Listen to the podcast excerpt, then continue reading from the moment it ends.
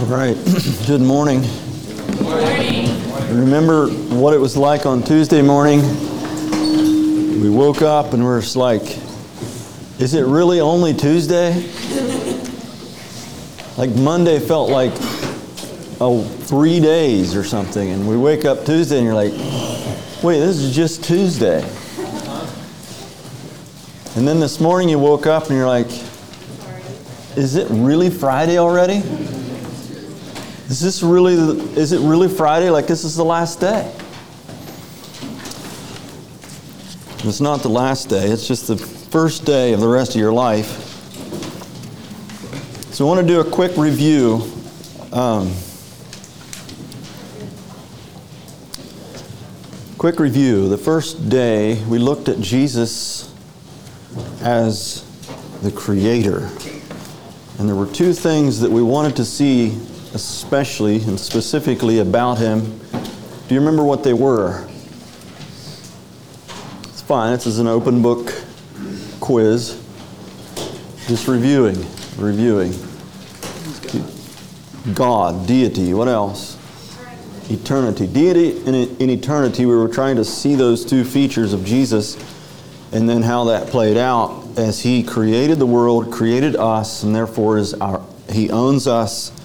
And that one of the things I didn't mention, but but by creating um, us in His image, it's not possible for the image to have qualities and characteristics that exceed the Creator. Just a small point. So what was the next series? Help me remember. The next topic, the next uh, lesson after uh, Creator. What was the next one? Jesus, Savior. Savior. And what did we? What, what were we trying to see there? The incarnation is absolutely necessary for our salvation. Yes, that was one. Very good. So that's what we were trying to see: is the fact that we wanted to see Jesus first as God, but then also to, to understand that His humanity was necessary, and both of those two are essential for our salvation. And that as in Adam all die, so in Christ shall all be made alive. We didn't quite get to that until we got into the next one, which was Jesus is Lord. Jesus is Lord. And in there we saw two things. We saw that, that He was, um, that all things are put under His feet. And that is squarely rooted in His His um, identity as the last Adam and the second man. And and there's just a lot of things implied, and, and it's like there's just a lot in those two file folders. Yesterday we saw Jesus as the intercessor. We looked at some of His ministry and what that looks like and maybe what He might be doing right now. So that takes us all the way up to the present. And today we have Jesus, the coming King. So we're going to look at, and I just, we're going to look at what's next. What's next in terms of Jesus, our Lord, our King. What's coming? And as in each of those epochs of the life cycle of this universe, Jesus is the central figure. Jesus is the central figure of all that's to come. So I'm going to try not to spend too long on this, but I do feel like a topic like this one warrants at least a few disclaimers. So I'm going to try not to spend the rest of my time making disclaimers. I want to try to get these out of the way, and then we can go on together. So let me say it this way. One of the things that set the Hebrews apart from their pagan contemporaries was this notion that history is linear. History is linear. And in the world today, and in, and in the pagan mind, it was just this endless cycle of repetition, life and death. And that was what That was what Solomon was wrestling with somewhat in the book of Ecclesiastes. It's like the sun comes up, the sun goes down, the water goes into the river, it goes into the sea. It's like this never done. People die, people are born. It's like, what's the point? But the Hebrews saw history as linear. And it is one of the apologetics that we use. It's called the teleological argument for God. History is linear, that while man is indeed responsible and his choices have consequences, God is sovereign and his purposes will ultimately be accomplished. That was the way, that was in, it was in that context that, that the Bible was written.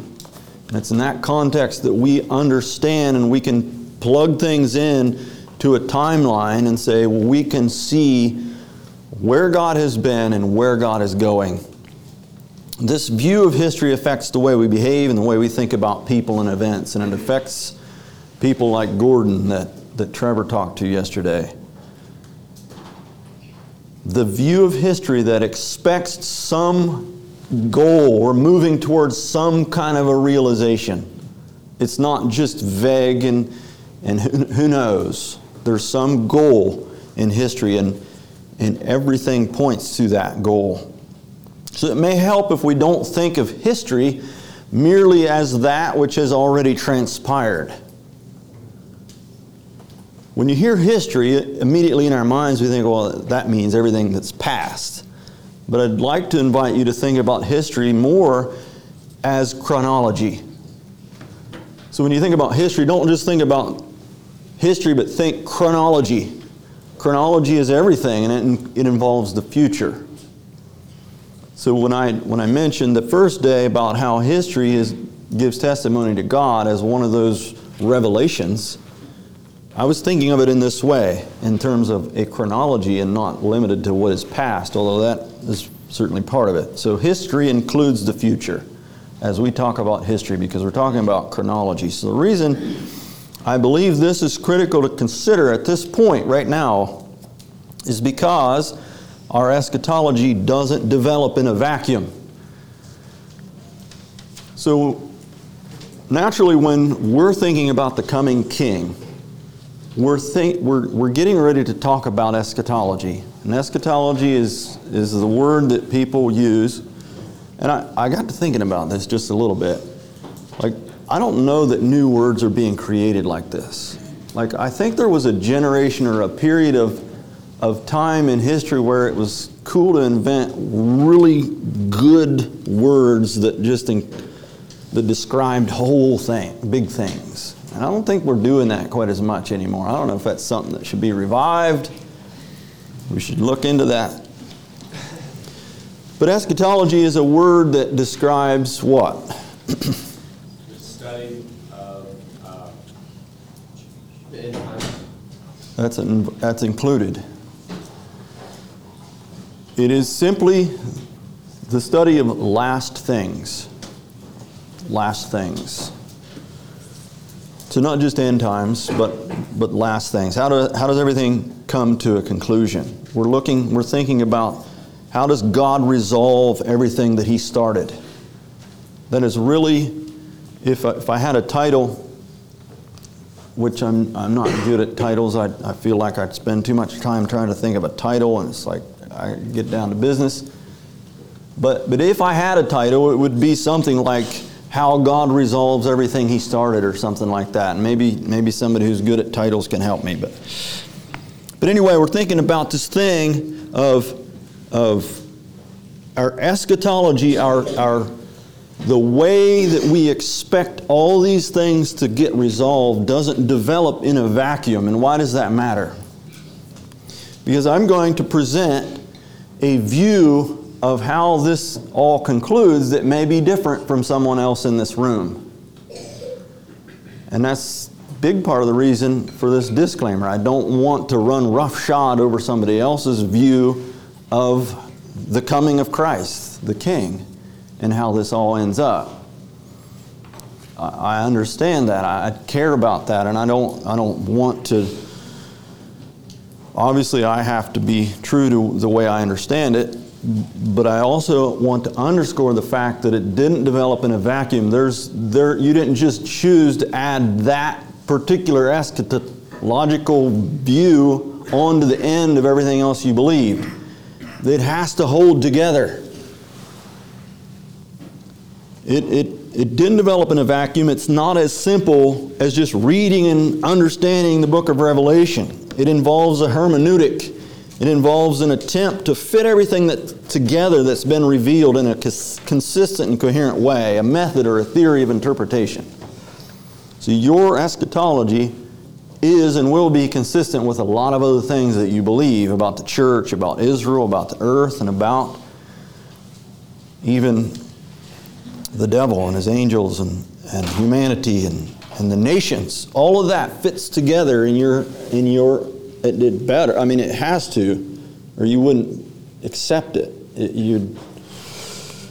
So I'll be, our total view, and that's what we're going to look at today if, if, if we have time. And I'm just going to try to be a little more relaxed today. I feel like maybe if, if I can relax a little bit, then we might all benefit somehow.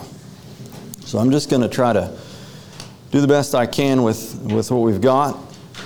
We're going uh, so a total view of redemptive history and God's purposes will inform our understanding of the consummation of it. That's what I'm trying to say. It cannot be otherwise. So I will be obliged. This is I'm still in my disclaimers here. To reference things quickly and in passing, and and I. I I feel bad about that, but I'm not too worried about it. Hopefully you'll be inspired by that to do your own research and dig in and try to figure out how the various parts make up the whole. And I want to say too, um, I don't think I'll have a chance to say this much because we won't have much chance to get into the kingdom now. The kingdom now. I think we're going to try to, we're going to hit it in really fast, kind of a drive-by. We're going to see it as we go by, kind of out on the right side, maybe a little up on a little rise. We're going to see this kingdom now thing go by. But I, but I want to say that I'm not that impressed with a lot of the kingdom rhetoric that's popular now in, in many circles.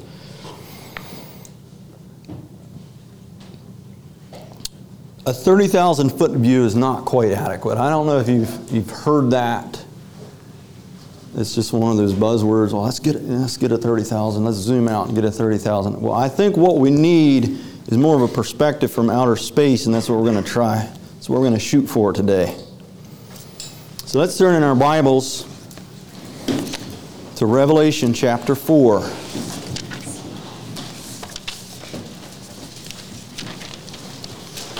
Revelation chapter four.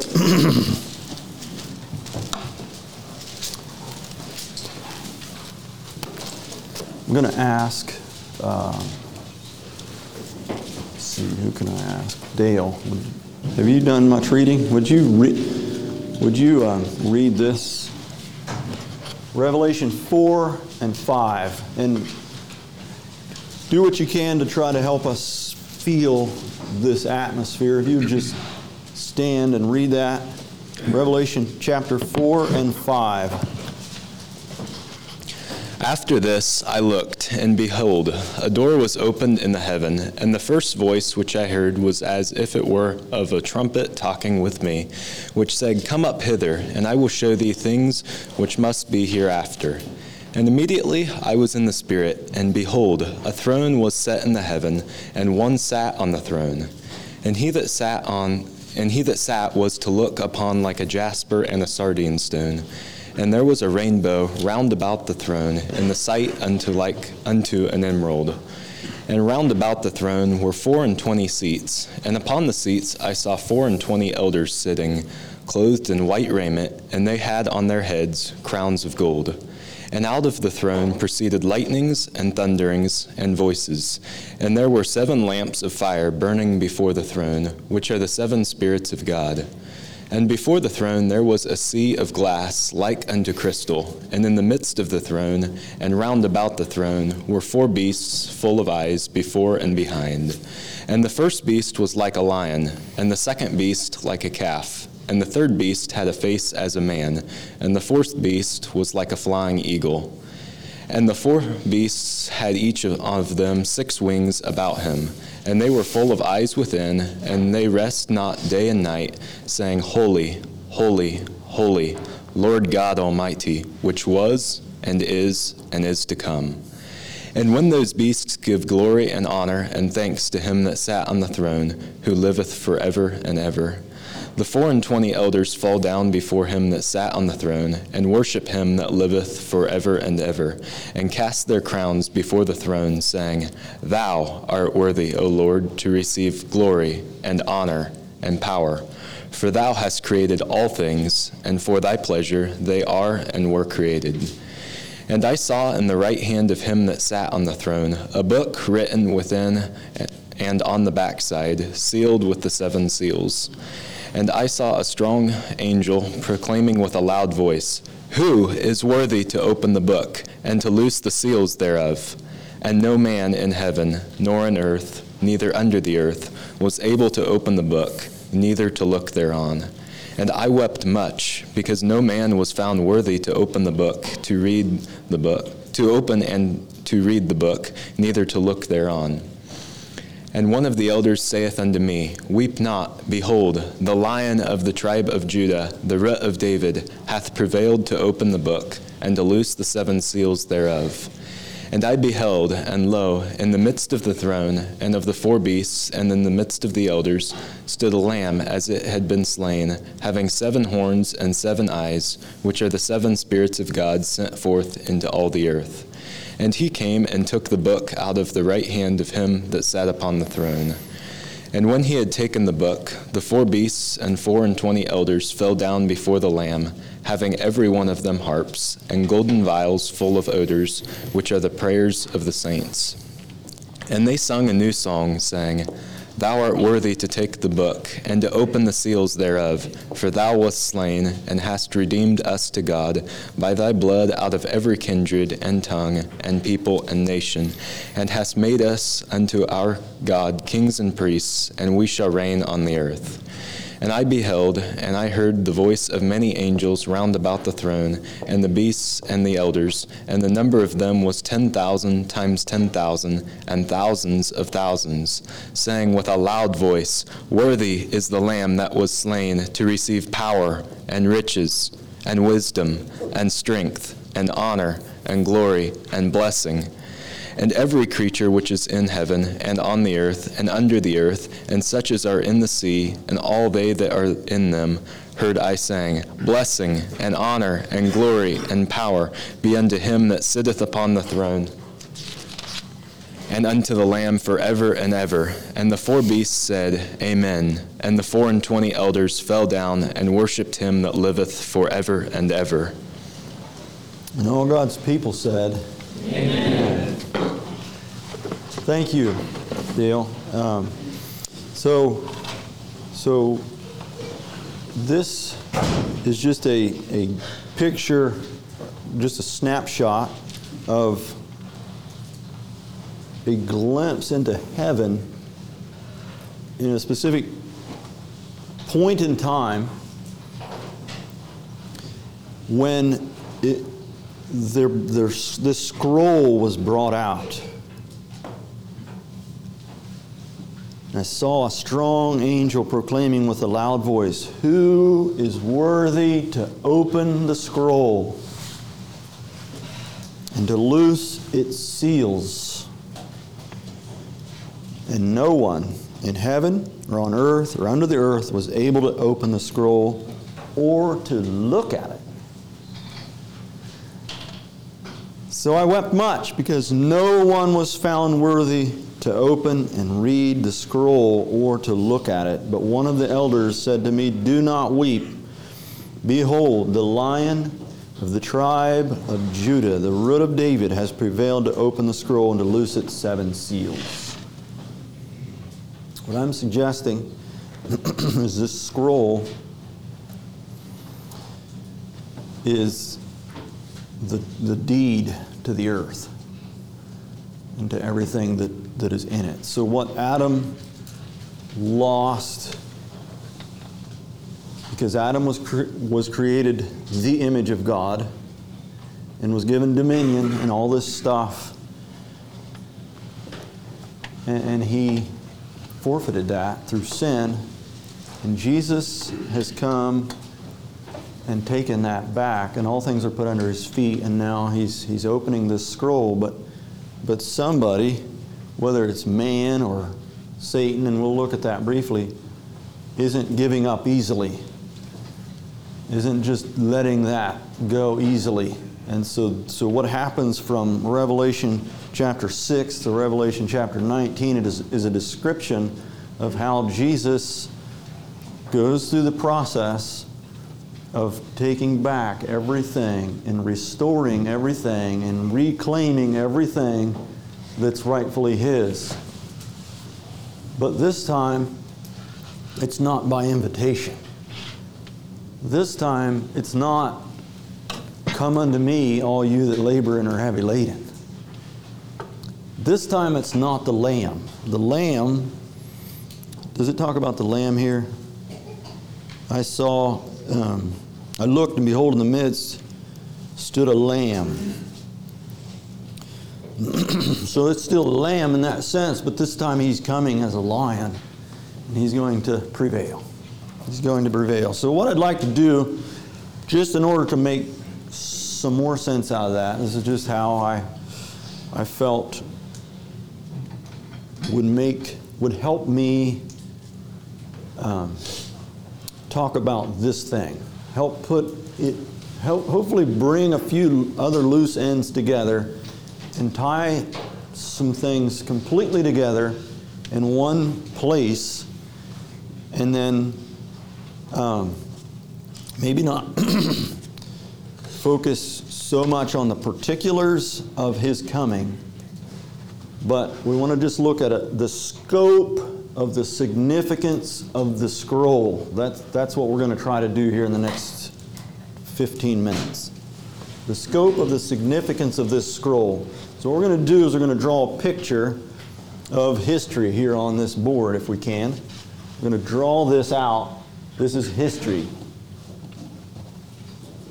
And history had a specific beginning, and in the world as we know it has a specific end. We're going to we're going to trace that out if we can. And it, it and so what I would also say, just for your just um, so so redemptive history is best described in six covenants, and that's that's how that's the framework that we're going to use to talk about the scope of this scroll, is these six covenants. Now, of course, we're not going to go in depth in any of them,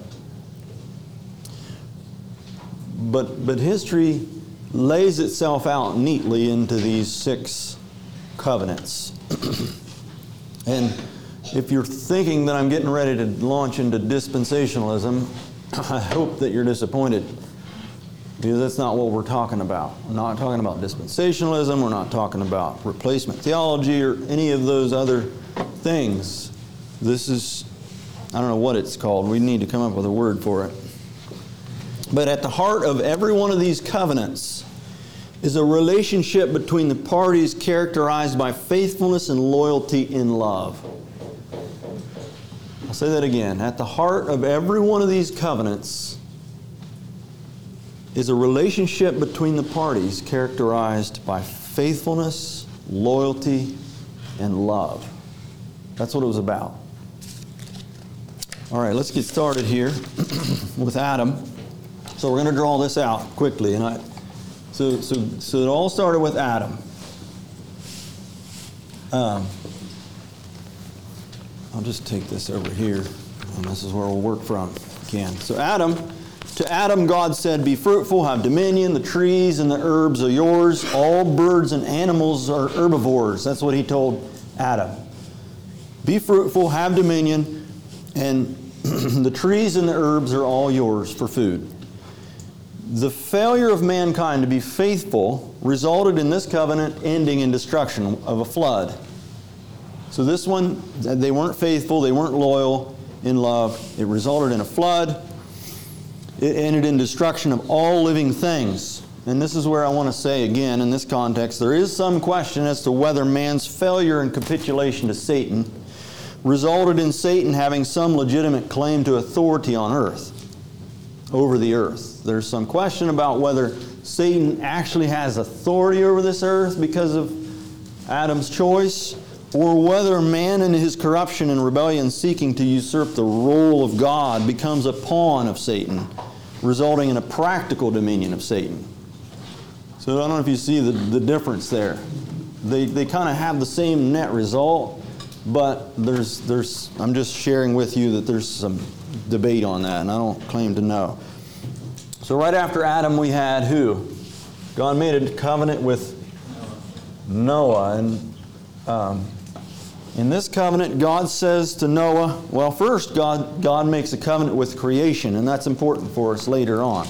Turn quickly to, to Genesis nine. This is where we find this covenant. Genesis nine.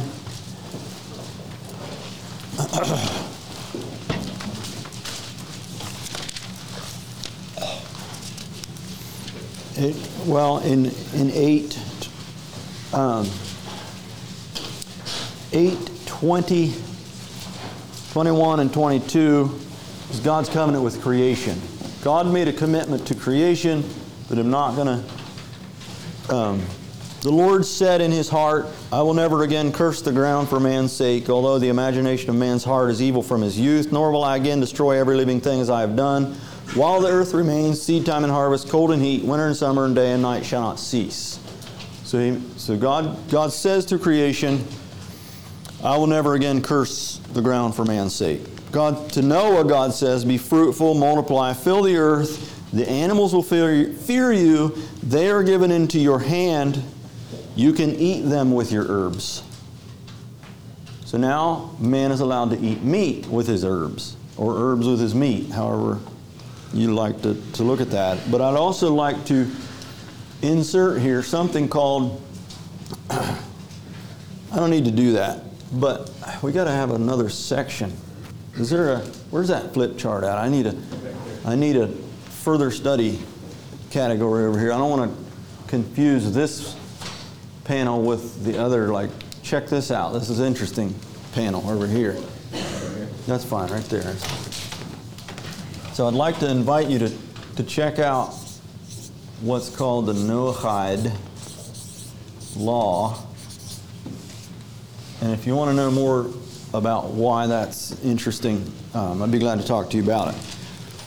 So God made a covenant with Noah, and it is here in this covenant that we have the introduction of the civil mandate. Romans thirteen finds its legitimacy here in, in Genesis chapter nine. That's important. It's important for Jesus being the coming king, because the nations figure, figure in importantly into this, into the end. And, and um, Where do, where do we find that? It says in verse nine, chapter, chapter nine, verses six and seven, whoever sheds man's blood, by man his blood shall be shed, for in the image of God he made man. God gave man the responsibility to govern himself and to punish crime right here in, in this covenant with Noah. So we have something new introduced in this covenant with Noah. And I drew a line too quickly. I don't want a line right there like that. I want a different line. So this line goes all the way to the end. That we're going to call the nations. We're going to call this the earth. Well, the earth, and we're going to call it nations.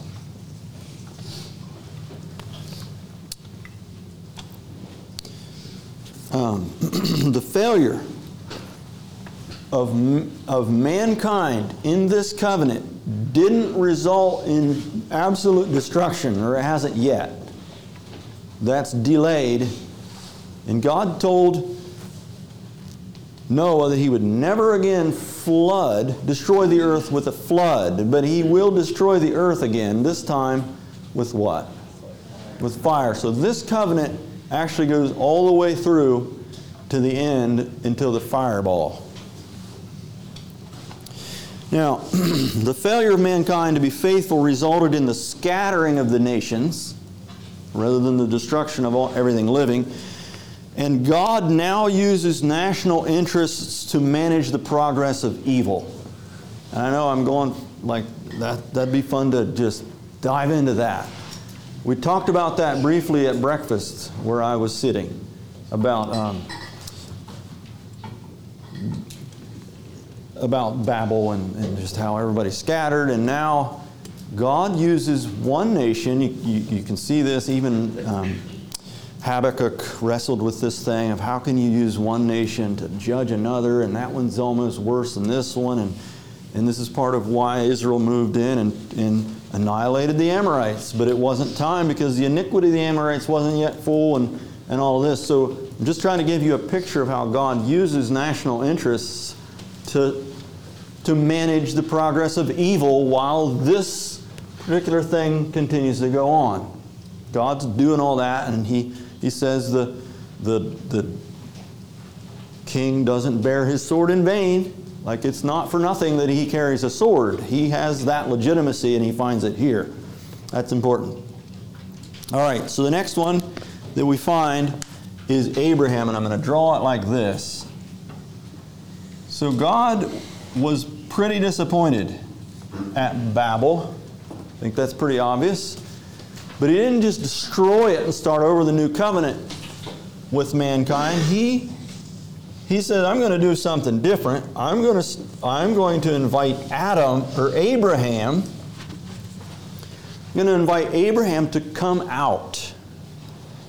God says to Abraham, leave this world and its, car, and its carnal security. Leave this world. Come out. And I'm going to make you to be a blessing. I'm going to give you this land.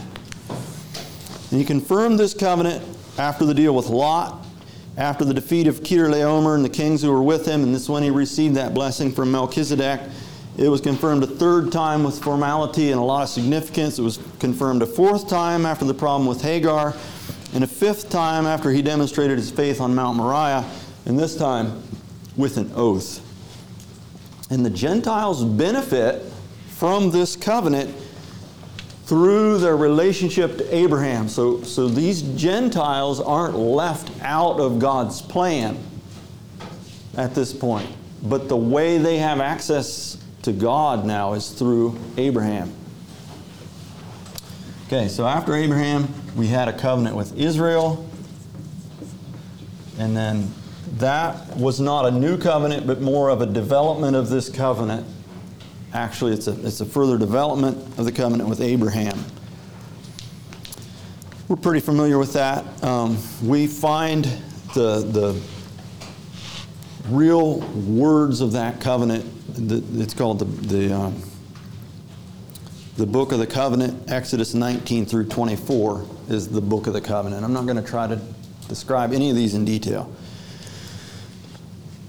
But after that, we have a really interesting covenant. And, and this is the one that I'm just really, really fascinated with, um, mainly because it's it's it's a development of the of the covenant of God with. How many of you knew there was a Davidic covenant? I want to I want to see your hands. That God made a covenant with David. It, we don't hear about it much. It's really mysterious. And, but it, we find it in Second Samuel seven. I guess I could put this down here. Second Samuel seven. And this one is, um, what did I say, Exodus nineteen through twenty-four, and the whole book of Deuteronomy. Is that right? Did I spell that right? Deuteronomy, is it D E U or D U E? Okay. D E U. Well, yeah, we're going for D E U, T, like that. All right. So this covenant um, was made with David after, it's important to note that it was after he had brought the Ark of the Covenant back to Jerusalem. The king of Salem. What does that mean? King of Salem. Who was the king of Salem? Melchizedek. I don't know if there's significance there or not, but I suspect there is.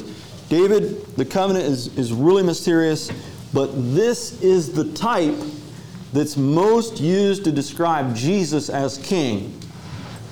And that's why it's important. Like whatever it was about this covenant with David, it was clearly fulfilled in Jesus Christ. And whoever Jesus Christ is as king finds a lot of its meaning back in whatever was going on with David. And I don't claim to understand that. I'm just kind of throwing that out there. This is something that I'm going to put over here on this side. Like I want to know more about this covenant with David and what does it mean. This covenant, so, so I would just give you this too. Um, it would be really fascinating to read. I'm going to do it. I'm going to do that because I almost think that if we don't, at least we're going to read Psalm one ten. Psalm one ten. And I think as you listen to this psalm, and as you think about David, and as you think about Jesus being the seed of David, I think we'll, we'll get a sense for how important this thing is. Let's have one of the girls read that. Has somebody still not had a chance to read? All right, we've got Megan up here. Can you stand and read Psalm one ten? The Lord said unto my Lord, Sit thou at my right hand until I make thine enemies my foot, thy footstool. The Lord shall send the rod of thy strength out of Zion. Rule thou in the midst of thine enemies. Thy people shall be willing in the day of thy power, in the beauties of holiness from the womb of the morning. Thou hast the dew of thy youth. The Lord hath sworn and will not repent. Thou art a priest forever after the order of Melchizedek. The Lord at thy right hand shall strike through kings in the day of his wrath. He shall judge among the heathen. He shall fill the places with the dead bodies. He shall wound the heads over many countries. He shall drink of the brook in the, in the way. Therefore shall he lift up the head. Thank you. That is full of mystery. It is full of richness, depth that we we'll have all of eternity to discover and explore. Thank you for reading that. Just wanted to, us to somehow get a sense of, of some of the significance anyway of what God was doing in David. Um, so this covenant, it kind of ends this way. It ends in, in with three things. Three things. It ends in a dispersion. So we have a dispersion where Israel, the ten northern tribes, get kind of dil- diluted or dissolved or something back up into the nation, the, uh, the other nations. And we have, um, that's not how I wanted to draw that, sorry. So, it, it, it so there was a dispersion and there was a, a remnant that carries through. Um, Get this right here. So there was a dispersion, there was a remnant, and then there was a replacement. And then up here, I'd like to just quickly say that Daniel nine talks about these. So, so these, this dispersion and the remnant. The remnant is under the dominion of the kings of the Gentiles. Until today, even though they are a state, they're they're still under the dominion of the Gentiles. They don't. Um, so anyway, and what were those four kingdoms of the Gentiles that Daniel saw? I'm just going to draw them up here, real quickly. So the first one was Babylon. What was the next one?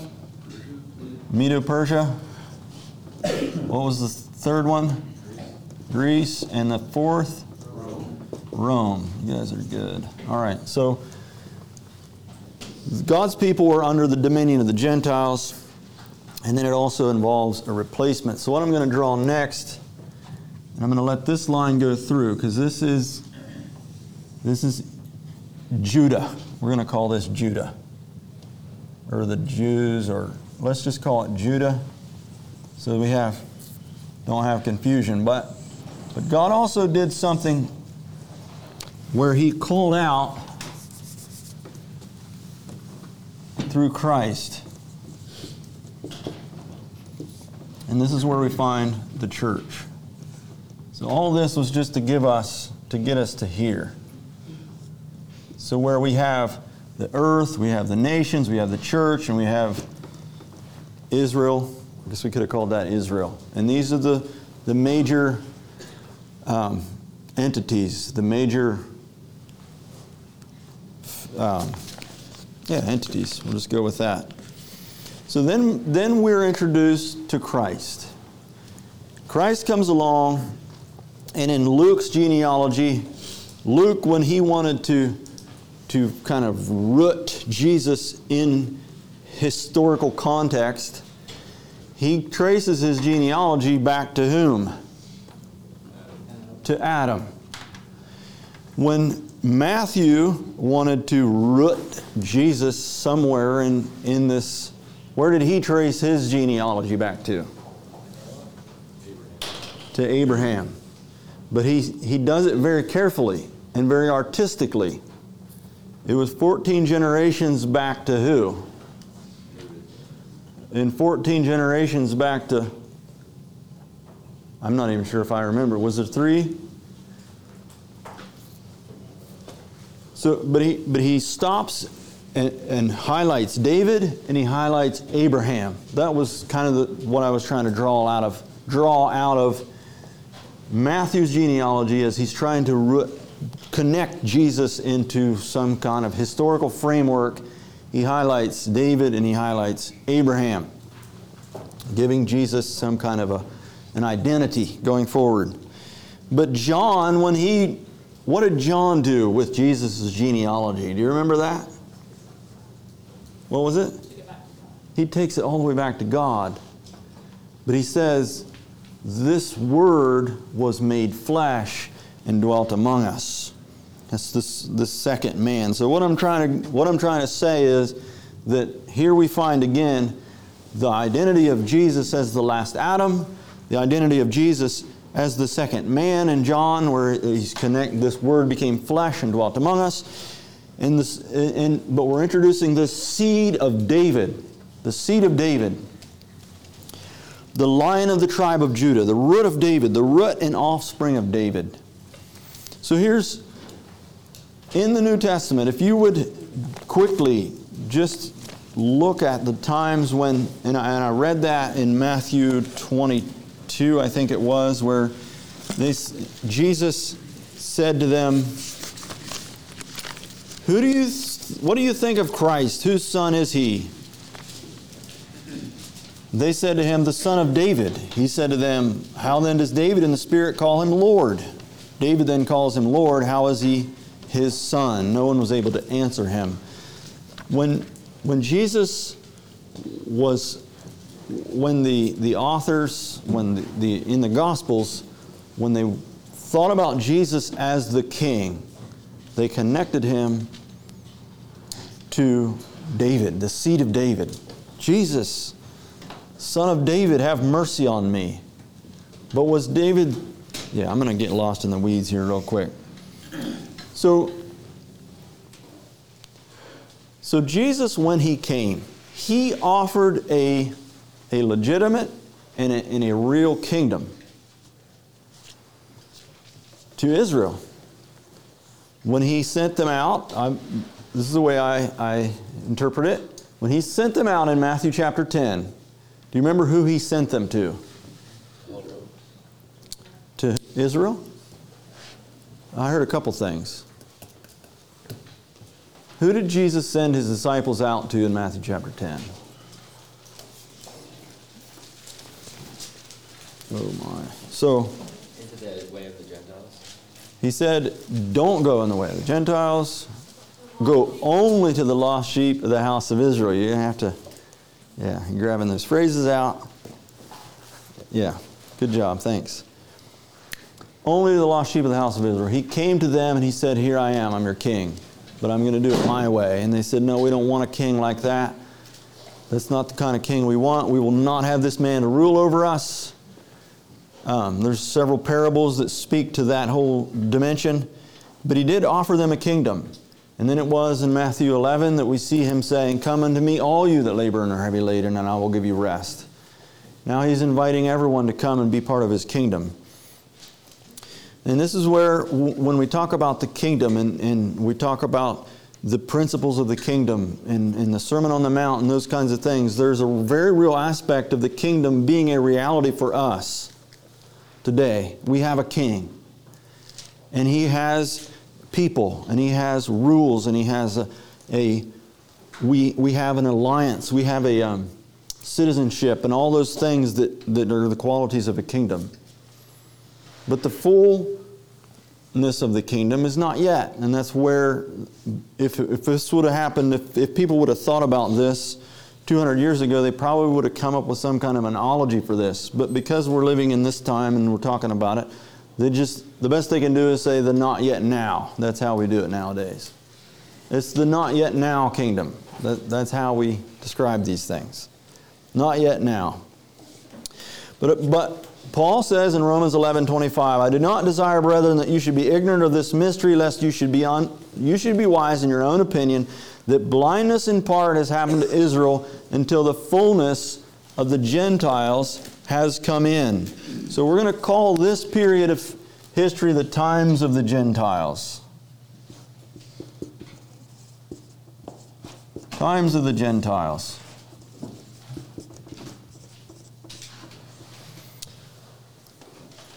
Blindness in part has happened to Israel until the fullness of the Gentiles has come in. So this church that we're talking about was born on Pentecost with the coming of the Holy Spirit. And the Holy Spirit leaves with the church at the rapture, at which time God fulfills His promises to Israel, called the time of Jacob's trouble. And I, I'm just going fast because that's not our point to talk about that specifically. Um, but but we see that, we can, we can read about that in First Thessalonians chapter four, where, where Jesus comes for the church. We can also read about some of that in Second Thessalonians chapter two, where He who now letteth will let until he be taken out of the way, and that man of sin will be revealed. So these are the things that Jesus has come to deal with, that Jesus needs to resolve, that God needs to resolve. He's got four things here, at least, that, that, that need resolved. There's things that got started, and that, that God has carried on, and He's had this plan, and He didn't throw away His plan. And he's got, he's got these four things. How is He going to going to resolve them? Every single one of them is resolved in the opening of that scroll. That's what's involved in that. This is that. This is what's in that scroll. So whenever um, John s- stood there, I think, forget whether he what his posture was exactly in Revelation chapter five. I wept much. And I saw on the right hand of Him who sat on the throne a scroll written inside and on the back, sealed with seven seals. And I saw a strong angel proclaiming with a loud voice, Who is worthy to open the scroll and to loose its seals? And no one in heaven or on earth or under the earth was able to open the scroll or look at it. So I wept much. But the Lion of the tribe of Judah has prevailed. And so what we're saying is that the period of history that we read about in Revelation six through nineteen is talking about specifically this.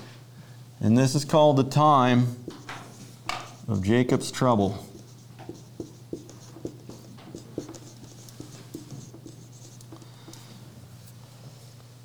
Is when those seals are being opened and, and Jesus Christ, the Lion of the tribe of Judah, the Root of David, is resolving the, pro- the, the issue of the earth. And you can read about how he How the creation is groaning. In, Revel- in Romans chapter eight, it says, All creation groans and travails, waiting for the manifestation of the sons of God. Um, so you can check out how he resolves that in Romans eight. And you can check out how he resolves this thing with the nations in Daniel one through eight. And you can check out how he resolves this thing with Judah in Daniel's, Daniel nine through twelve. And then you can see how he resolves the thing with the church. I already gave you those. First Thessalonians four, Second Thessalonians two, and many other places. And so after that, Christ restores and fulfills, and then there's a judgment, and then there's the end, and then there's a new heaven and a new earth. So that's the picture of redemptive history. Let me read quickly for you, or I don't know if, yeah, shall we? Just want to read this, because this is, this is our coming King. This is what He's coming to do and to fulfill. Revelation nineteen eleven, "Now I saw heaven open, and behold, a white horse. And he who sat on him was called Faithful and True, and in righteousness he judges and makes war. His eyes were like a flame of fire, and on his head were many crowns. He had a name written that no one knew except himself. He was clothed with a robe dipped in blood, and his name is called the Word of God. And the armies in heaven, clothed in fine linen, white and clean, followed him on white horses. Now out of his mouth goes a sharp sword, that with it he should strike the nations, and he himself will rule with a rod of iron. He himself treads the winepress of the fierceness and wrath of Almighty God. And he has on his robe and on his thigh a name written, King of Kings and Lord of Lords." And it describes how this coming, when, when Jesus comes with His saints, And, and does exactly that, resolves everything in one stroke. There's a song in your folders that captures all of this beautifully. And, and I'm just excited about that, because I don't expect you to, to remember much of what I said today, actually. But this song captures it so well. And I'm glad that you're going to have this song, and you're going to have it in your hearts, because you can take this song with you, and it can remind you of Jesus, our coming King. I'd like for us to be able to, to would you come and, and lead that song for us? The, he is worthy. He is worthy. I think most of the students knew which one I was thinking of. Just matching children. That's fine. I understand. He is worthy. So this song captures exactly all of the significance. This one? Yes. Number six. Specifically, this phrase, mm-hmm. um, the Lion of Judah right who conquered the grave for every people and nation and tongue. He has made us a kingdom and priests to God to reign with His Son. It's rich. Yes, it is. All right, let's do this. Let's honor the King.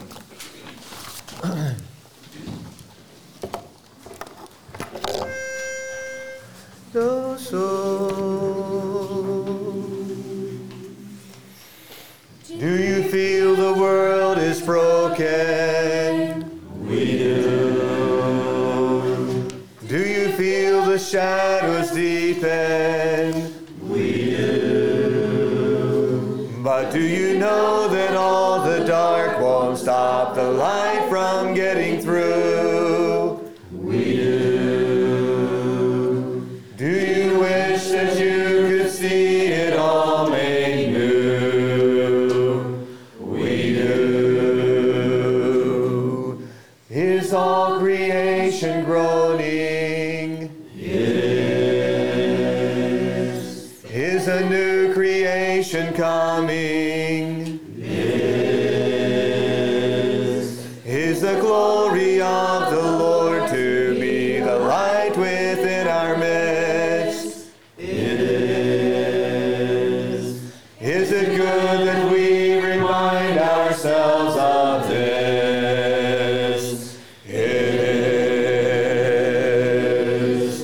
Is anyone worthy?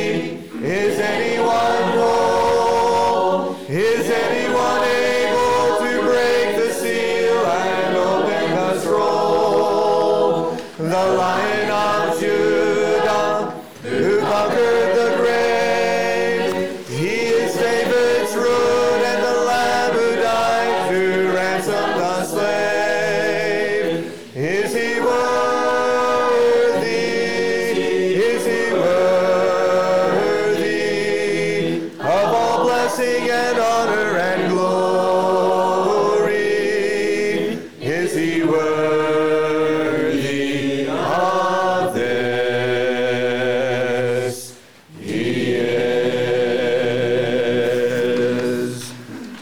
the Father truly love us? He does. Does the Spirit move among us? He does. And does Jesus our Messiah hold forever those he loves? He does. Yes, he does. Does our God intend to dwell again with us? He does. Is anyone worthy?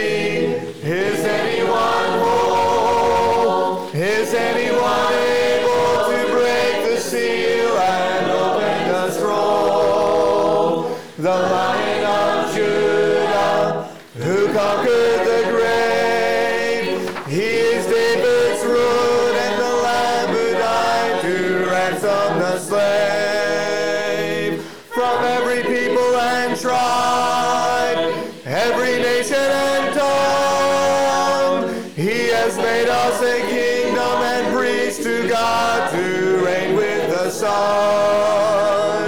Is he worthy? Is he worthy of all blessing and honor and glory?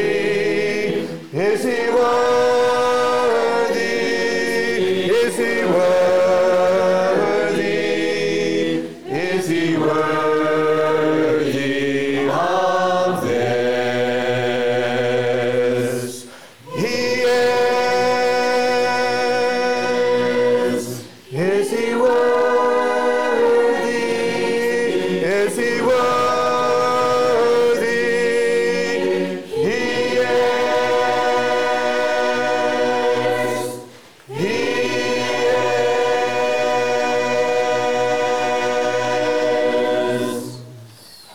Amen. And behold, this is the Lord Jesus. And behold, I am coming quickly. And my reward is with me to give to everyone according to his work. I am the Alpha and the Omega, the beginning and the end, the first and the last. Blessed are those who do his commandments, that they may have the right to the tree of life and may enter through the gates into the city. But outside are dogs and sorcerers and sexually immoral and murderers and idolaters and whoever loves and practices a lie. I, Jesus, have sent my angel to testify to you these things in the churches. I am the root and the offspring of David, the bright and morning star.